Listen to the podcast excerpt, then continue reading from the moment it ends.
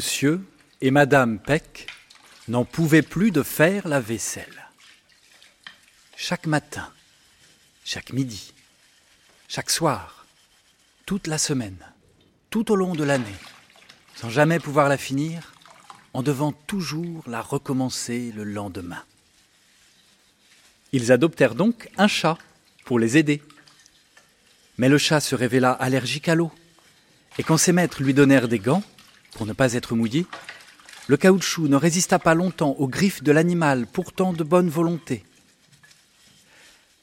Alors, monsieur et madame Peck décidèrent de faire un enfant pour qu'il lave la vaisselle à leur place.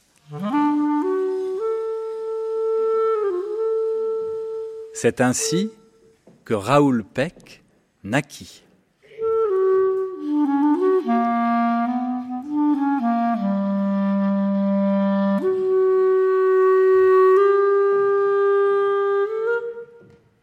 Tout bébé, Raoul ne peut pas encore laver la vaisselle. Prévoyant, ses parents font donc le plein d'assiettes, de casseroles, de couverts pour tenir plusieurs années. À l'âge de 4 ans, Raoul montre des prédispositions évidentes au lavage. Il aime rester longtemps dans la baignoire à frotter ses jouets aux gants de toilette. Monsieur et Madame Peck en sont très satisfaits et attendent avec impatience qu'il soit assez grand pour passer de la salle de bain à la cuisine. Pendant ce temps, la vaisselle sale s'accumule. La vaisselle sale grandit en même temps que Raoul.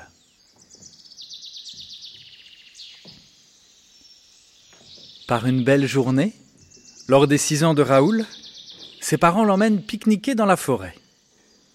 Pendant qu'ils déballent les sandwichs et sortent les boissons fraîches de la glacière, Raoul, curieux, demande à ses parents comment était leur vie avant sa naissance. Monsieur et Madame Peck se regardent. Nous avions un chat, répond Monsieur Peck. Madame Peck ouvre la bouche à son tour, mais un nuage passe soudain devant le soleil de midi.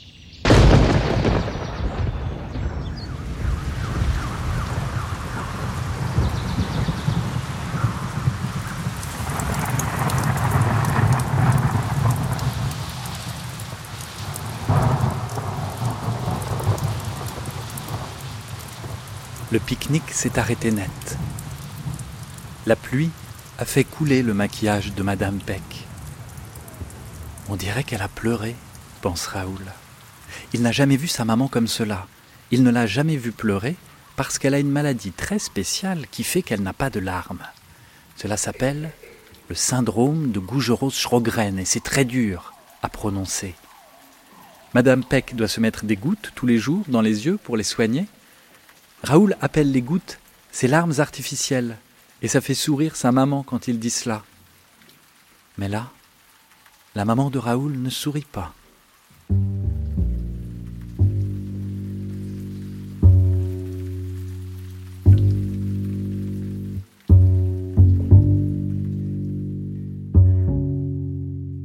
Raoul grandit, et la vaisselle sale continue de grandir en même temps que Raoul.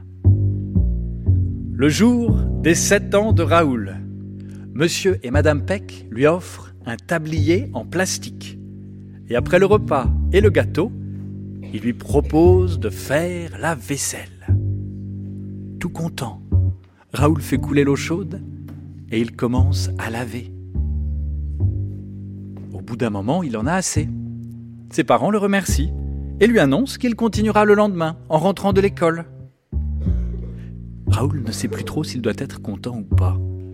Frotter quelques jouets au gants de toilette dans la baignoire était amusant, mais laver ces milliers de vraies assiettes, même devenu grand-père, Raoul n'aura jamais fini de tout nettoyer.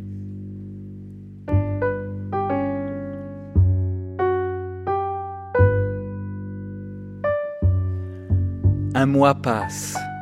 Après ses devoirs, Raoul se met à la vaisselle jusqu'au dîner et il recommence. Le lendemain, il s'ennuie terriblement. Alors, pour passer le temps, Raoul se raconte des histoires tout en lavant la vaisselle de 7 ans.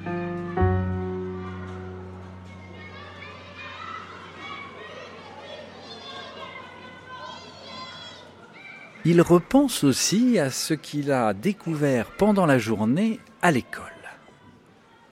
Aujourd'hui, c'était leçon de géographie sur la tectonique des plaques. La maîtresse leur a expliqué que la croûte terrestre est séparée en plusieurs plaques sur lesquelles les continents sont comme posés. Et que toutes ces plaques bougent les unes par rapport aux autres. C'est ce qui provoque parfois des tremblements de terre. C'est ce qui fait que dans plusieurs millions d'années, la Terre ne ressemblera plus du tout à celle que nous connaissons.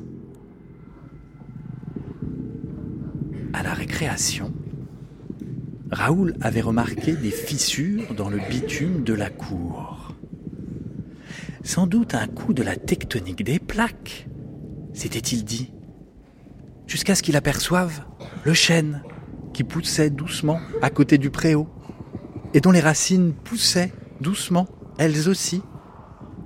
Elles poussaient le bitume, ce qui le fissurait,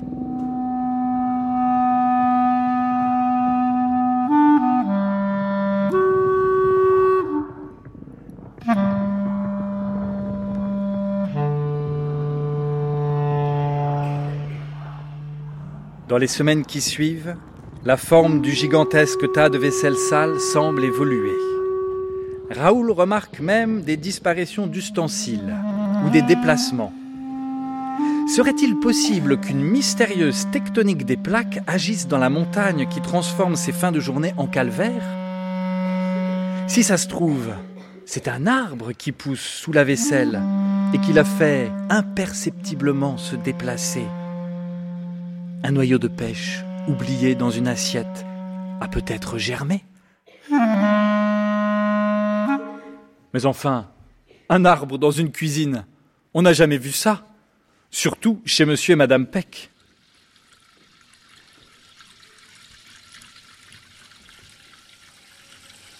Raoul a maintenant sept ans et demi et il déteste faire la vaisselle.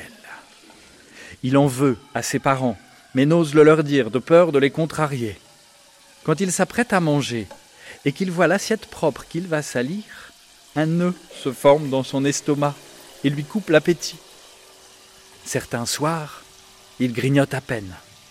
Un beau jour, il n'a même plus envie de manger. Et c'est le lendemain qu'un événement extraordinaire a lieu. Raoul commence à remplir l'évier eau chaude, eau froide, mousse. Il attrape un ustensile, mais coincé entre d'autres congénères, celui-ci résiste avant de venir d'un coup.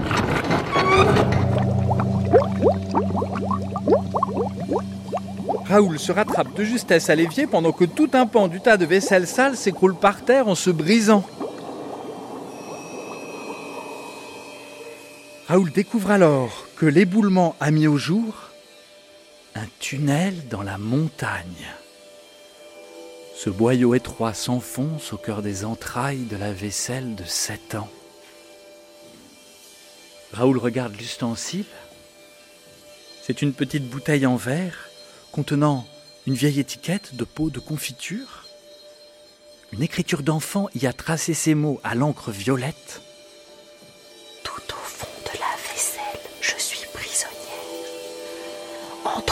assiettes, une casserole et deux verres. J'attends depuis des années. S'il vous plaît, venez me délivrer. Raoul se précipite vers la porte de la cuisine pour prévenir ses parents de sa découverte incroyable.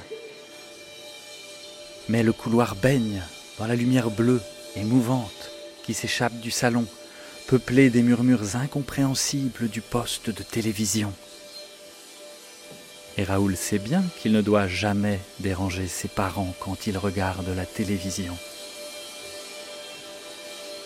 Alors, il revient dans la cuisine. Il prend la lampe de poche qui est toujours rangée dans le tiroir réservé aux objets qui n'ont pas de place et il se retourne vers le trou au beau milieu des assiettes. Raoul a un peu peur. Mais il prend une grande inspiration et il s'engage dans le tunnel en rampant.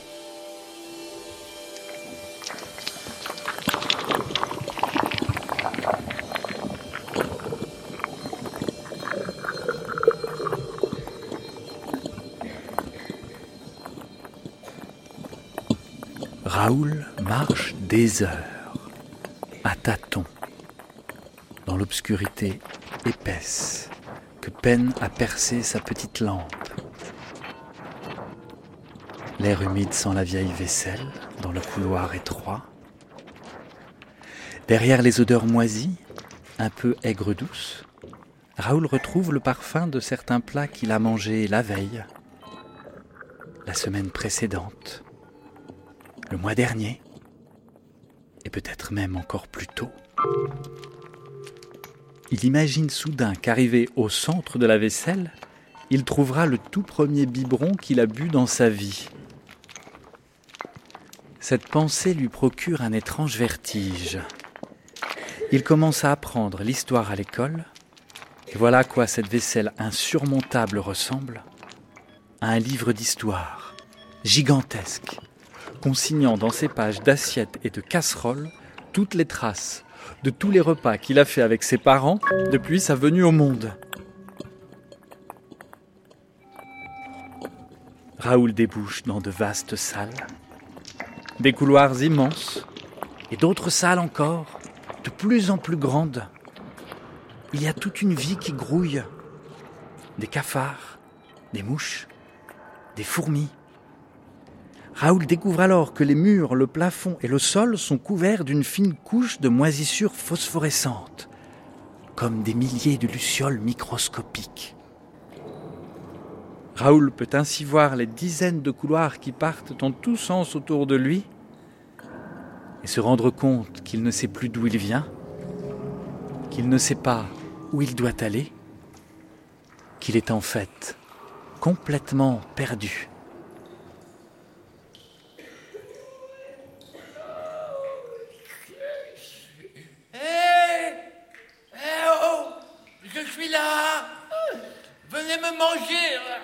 Je suis super bon. Raoul s'approche et découvre un gros bout de reste, tout mâchouillé, collé sur une assiette, qui parle. Hé, mais je te reconnais, toi T'es le petit gars qui a pas fini de m'avaler à Noël dernier. Hein T'es revenu enfin pour me manger. Ah, regarde, comme je suis devenu encore plus beau, plus nerveux et plus croquant qu'avant. Oh, mais je ne veux pas te manger, c'est dégoûtant. Euh, non, non. Personne ne m'aime. Euh, Personne ne veut me manger. Non, non, c'est pas ça, c'est juste que. C'est parce que tu parles. C'est parce que tu parles que je ne peux pas te manger. Ah bah, ah bah je me tais alors. Tu entends Je ne dis plus rien. Je ne fais plus aucun bruit. Tu peux me manger puisque je ne parle plus. Je suis le reste. Qui reste quoi? Le reste maudit tes bouches Allez, vas-y, quoi, mange-moi puisque je ne peux plus. Oh.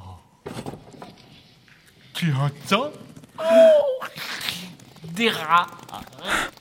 C'est pour nous qu'ils viennent. Ils ont entendu mon appel. Euh, oui, ils vont nous manger. Ouais, on est là. Raoul tente de faire taire le reste. Par ici Il lui colle la main sur la bouche. Venez, mes petits rats Bah, c'est tout gluant comme un vieux baiser de grand-mère C'est l'heure du dîner Les rats s'approchent encore. Raoul va se faire dévorer. Ah Si j'avais un chat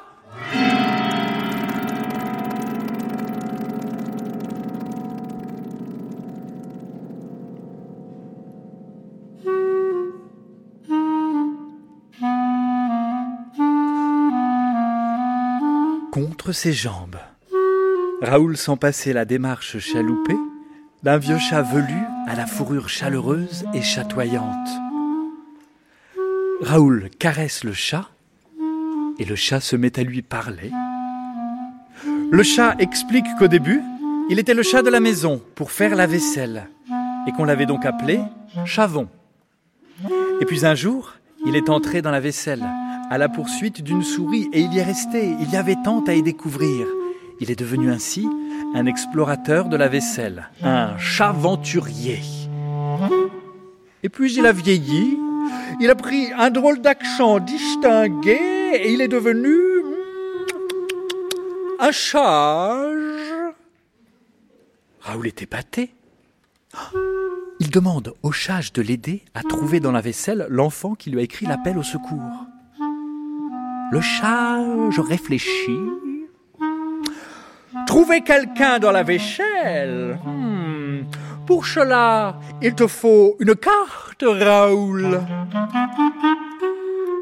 Voici une vieille éponge, grande et fine, couverte de moisissures dont les circonvolutions par une sorte de télépathie reproduisent la forme générale de la vaisselle qui est couverte de moisissures elle aussi.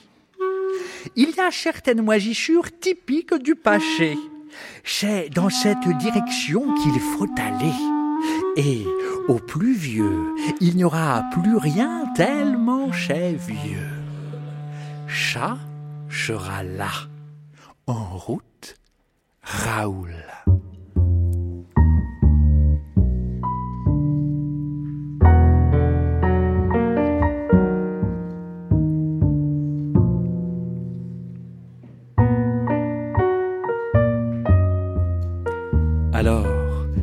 Prennent le cinquième couloir de casserole sur la droite, suivi par le gros bout de reste qui compte bien se faire manger dès que Raoul aura un petit creux, et ils s'enfoncent dans les profondeurs de la vaisselle.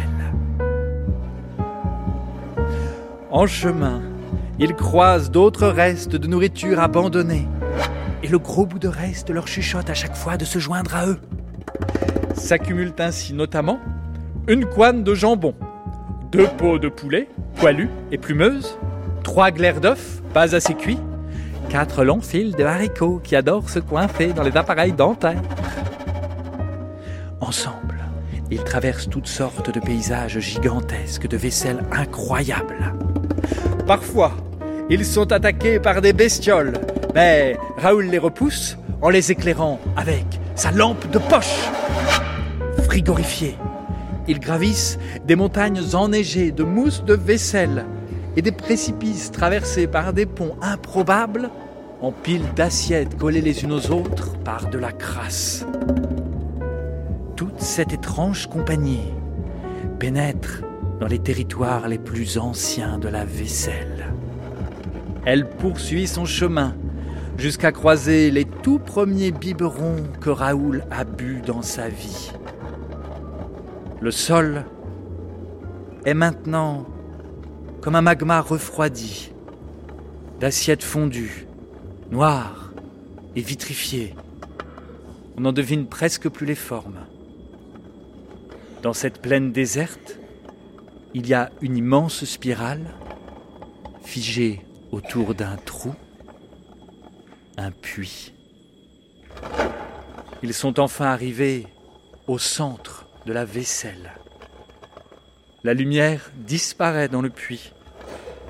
C'est tellement vieux qu'il n'y a même plus de moisissures phosphorescentes pour en éclairer l'intérieur. Les restes frissonnent. Il voudrait bien se carapater, mais s'il se carapate, Raoul ne les mangera jamais. Alors, les restes restent. Raoul tu dois maintenant descendre dans ce trou, seul, pour trouver ce que tu es venu chercher dans la vaisselle. Raoul a très peur. Mais prenant son courage à deux mains, il commence à descendre dans le trou, en se rappelant tant bien que mal ce qu'il a appris dans ses cours d'escalade du mercredi après-midi il descend longtemps. Longtemps. Très longtemps. Si longtemps qu'il ne sait plus depuis combien de temps.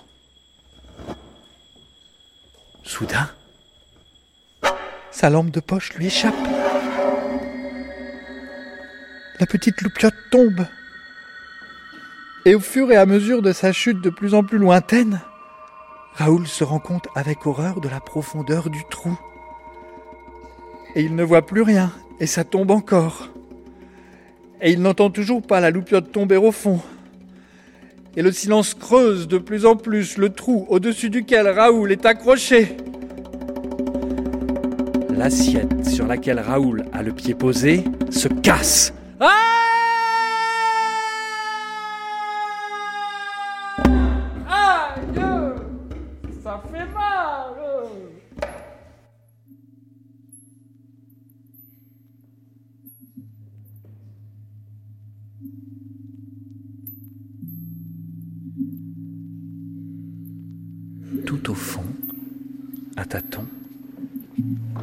Raoul retrouve sa loupiote.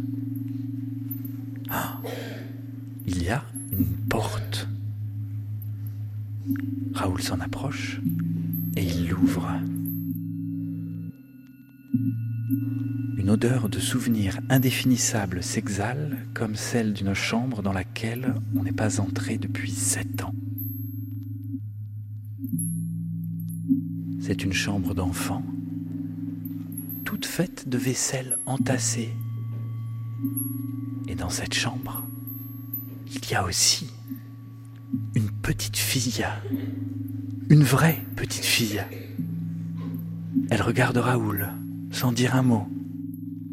Lui, il reste tétanisé. Au bout d'un moment, Raoul dit Bonjour. Comment tu t'appelles? La petite fille finit par répondre Je ne sais plus. Alors Raoul cherche des indices dans la pièce. Tout en cherchant, il propose à la petite fille des prénoms qui lui passent par la tête. Cécile? Non. Raphaël? Non plus. Carole? Non, c'est pas ça. Soudain, Raoul trouve un bol breton encastré dans le mur. Un prénom doit être écrit dessus. De l'autre côté, là, il ne peut pas le lire. Alors, Raoul extirpe le bol et il lit.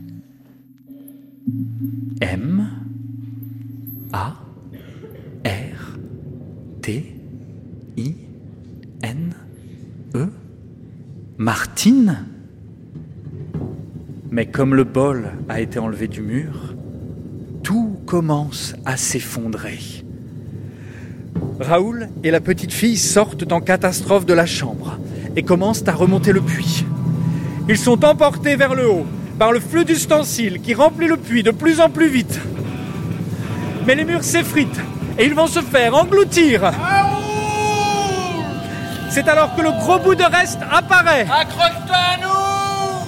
nous Pendus depuis l'extérieur du trou, tous les restes ont fait une chaîne et ils sortent Raoul et la petite fille de là. Au bord du trou qui vient de se refermer, Raoul, la petite fille et les restes soupirent de soulagement. Raoul cherche le chage des yeux, mais il ne le trouve pas. Raoul Le chage, il est parti pour continuer à explorer la vaisselle. Mais il m'a demandé de de te cacher une patte. Oui, euh, non. Non, de, de te donner une tarte. Quoi Euh, Non plus. Non, il m'a demandé de, de te donner la carte, Raoul. Oui. Et aussi de te faire un gros bisou de sa part. Non. Oui, oui,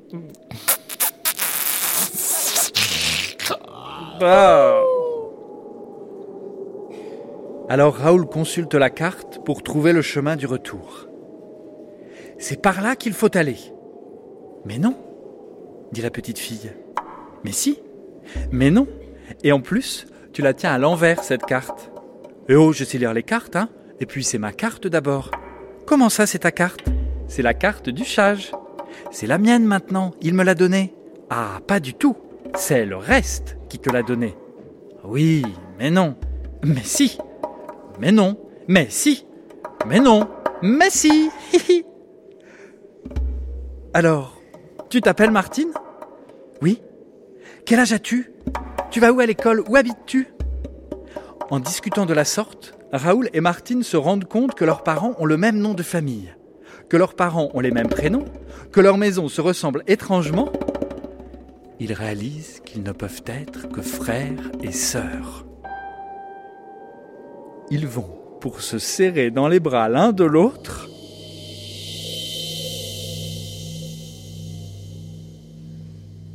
Raoul est passé au travers de Martine. Tu ne crains pas les chatouilles alors? Non? Tu n'as jamais faim? Non? Tu n'as jamais sommeil?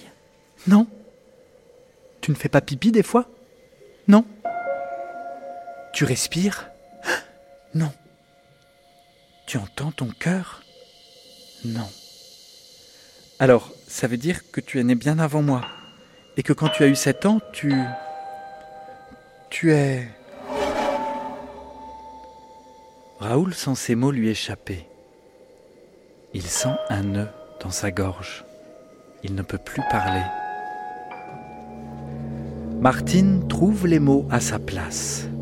Elle dit le mot fantôme. Elle ne s'en souvenait plus. Elle a dû tout oublier pour supporter la peur et l'ennui pendant sept ans au fond de la vaisselle. Mais de se sentir si bien avec Raoul, ça lui a permis de se rappeler leur maison, leurs parents, avant le jour où elle est.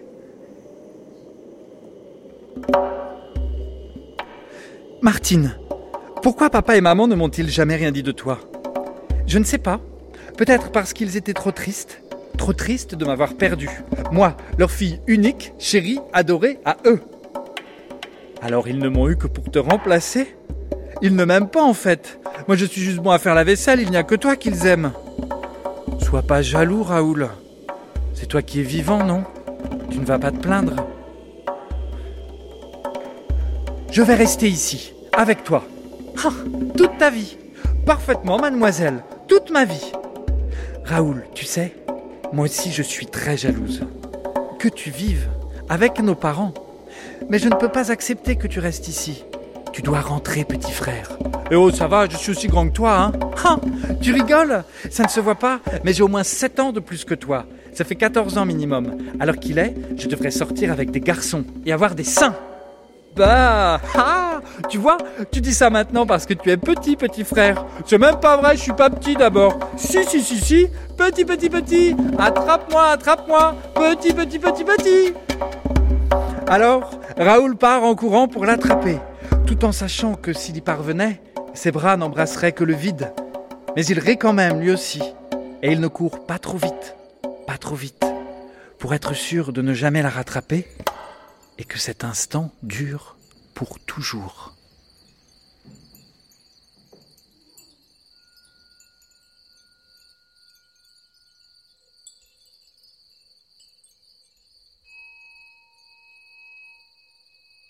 Raoul et Martine arrivent dans une forêt.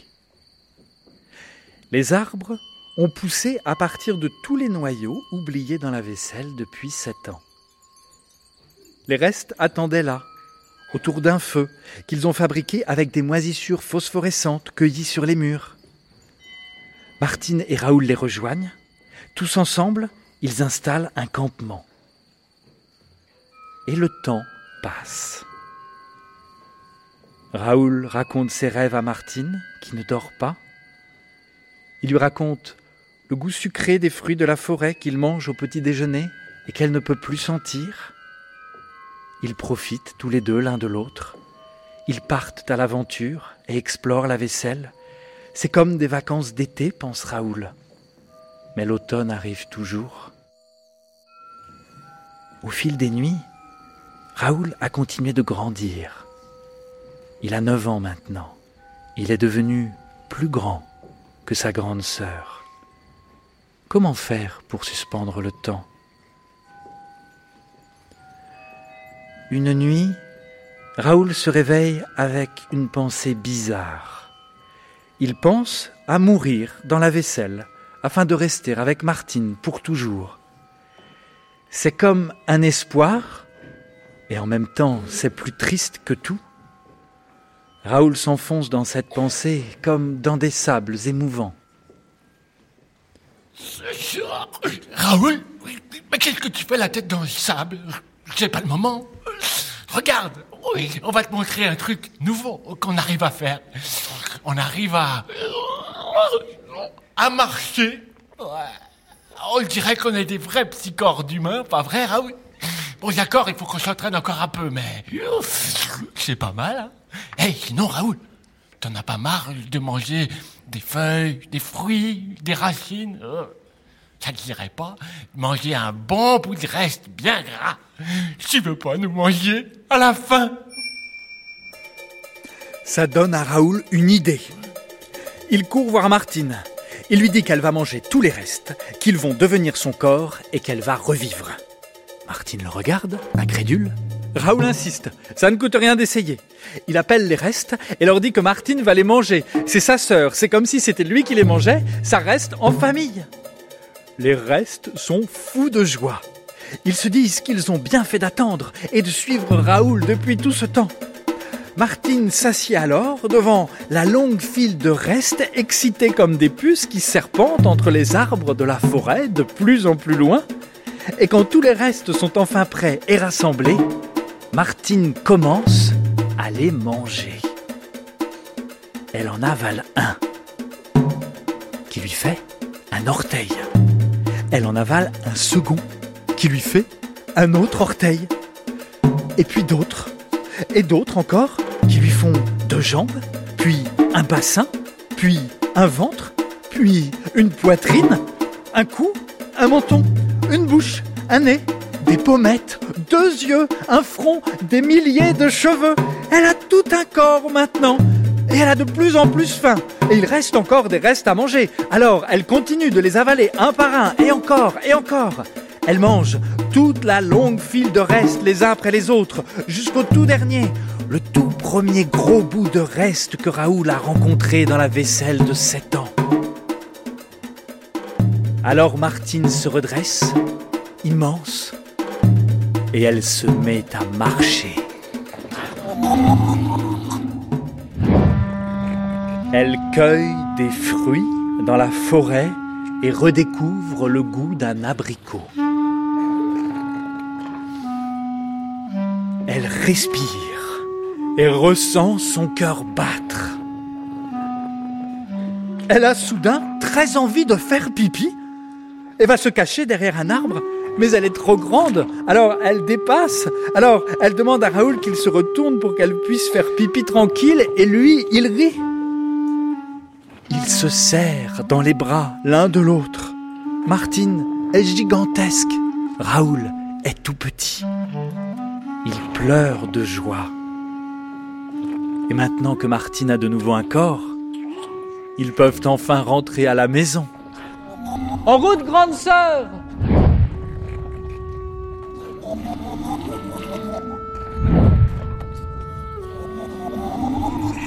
Martine marche à grands pas. Elle porte Raoul sur sa main composée de centaines de restes et ils avancent tous les deux sur le chemin du retour. Tout se passe bien. Et puis, un drôle de bruit commence à les suivre, de plus en plus fort. Et une odeur horrible les suit aussi. Mais ce n'est ni Raoul ni Martine qui ont pété. Martine, qui sent enfin des choses, se met soudain à ressentir de la douleur. Son corps est en train de pourrir. Ça n'était pas une bonne idée en fait de manger tous les restes. D'un coup, elle perd une jambe et s'effondre. Martine est prisonnière de ce corps mort. Elle souffre affreusement. elle est muette de douleur. Et tous les restes qui la composent se mettent à crier à sa place et à se tordre sous les essaims de mouches qui les accablent. Raoul ne sait pas quoi faire pour calmer Martine qui ne parle plus et dont tout le corps hurle. Raoul a besoin de l'aide du chage. Le chage qui est quelque part dans la vaisselle. Mais où? Oh La carte Raoul retrouve au fond de sa poche la vieille éponge donnée par le chage et la position de l'animal lui apparaît. Le chage se trouve aux confins de la vaisselle de sept ans, impossible à rejoindre. Mais le monde entier de la vaisselle se déplace soudain et se met à suivre le mouvement des doigts de Raoul sur la carte. Et Raoul et Martine arrivent ainsi auprès du chage, au bord d'un grand lac de potage où flottent des nouilles lettres qui s'accumulent sur les rives comme des présages. C'est le lac des cygnes. Raoul Je suis très impressionné que tu aies découvert le pouvoir secret de ma carte. Je n'aurais jamais penché à l'utiliser comme chat. Mais le corps de Martine hurle toujours, comme un bébé avec le hoquet qui pleurerait une berceuse sans trouver les mots pour parvenir à s'endormir. Qu'est-ce que je peux faire? demande Raoul au chage. Tu dois la délivrer, Raoul. Comment? En acceptant qu'elle est morte. Vas-y, dis-le. Mais Raoul n'y arrive pas.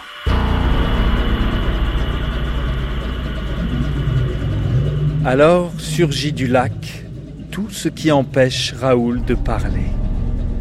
Le potage se met à bouillir. Des milliers de nouilles lettres en crèvent la surface et viennent tournoyer au-dessus du lac comme un soleil de bruit. De cette masse gélatineuse partent alors des tentacules de mots incompréhensibles. C'est la moduse. Les tentacules de la moduse enserrent le cou de Raoul et lui descendent froidement dans la gorge. Martine hurle de plus belle avec des sons impossibles pour une petite fille, même de 14 ans, même composée de restes de nourriture pourrie. La moduse se déchaîne. Elle dévore le corps de reste de Martine. Elle arrache la carte des mains de Raoul et l'avale, et le monde entier de la vaisselle disparaît avec. Il ne reste plus que le lac des cygnes au milieu du néant, et Raoul et le chage. Alors la moduse attrape le chage. Non! crie Raoul. Ne t'en fais pas pour moi, Raoul. Je suis vieux, j'ai fait mon temps. Affronte la moduse, Raoul. Parle. Dis ce qui est Martine Tu es mort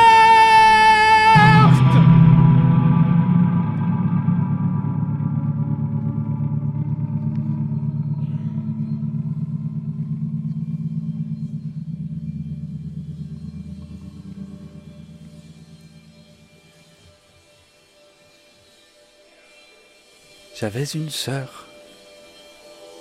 Elle s'appelait Martine et elle est morte.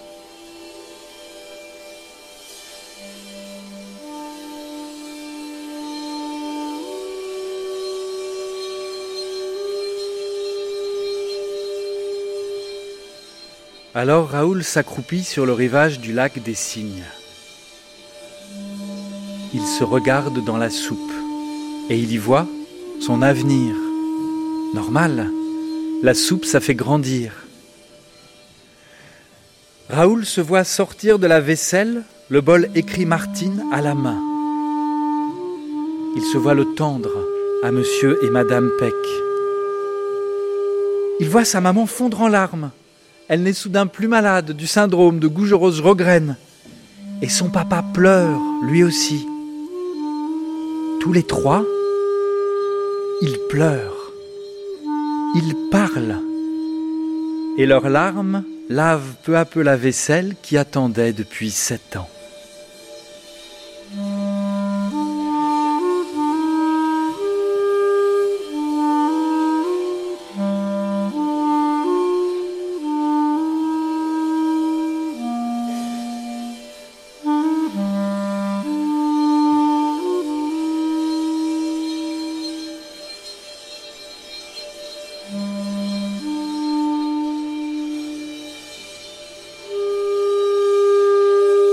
C'était Raoul Peck et la vaisselle de ses temps, enregistré en public au Théâtre du Quartz à Brest dans le cadre du festival Longueur d'onde.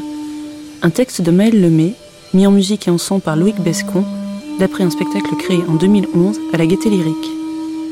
Avec Maël Lemay et Loïc Bescon.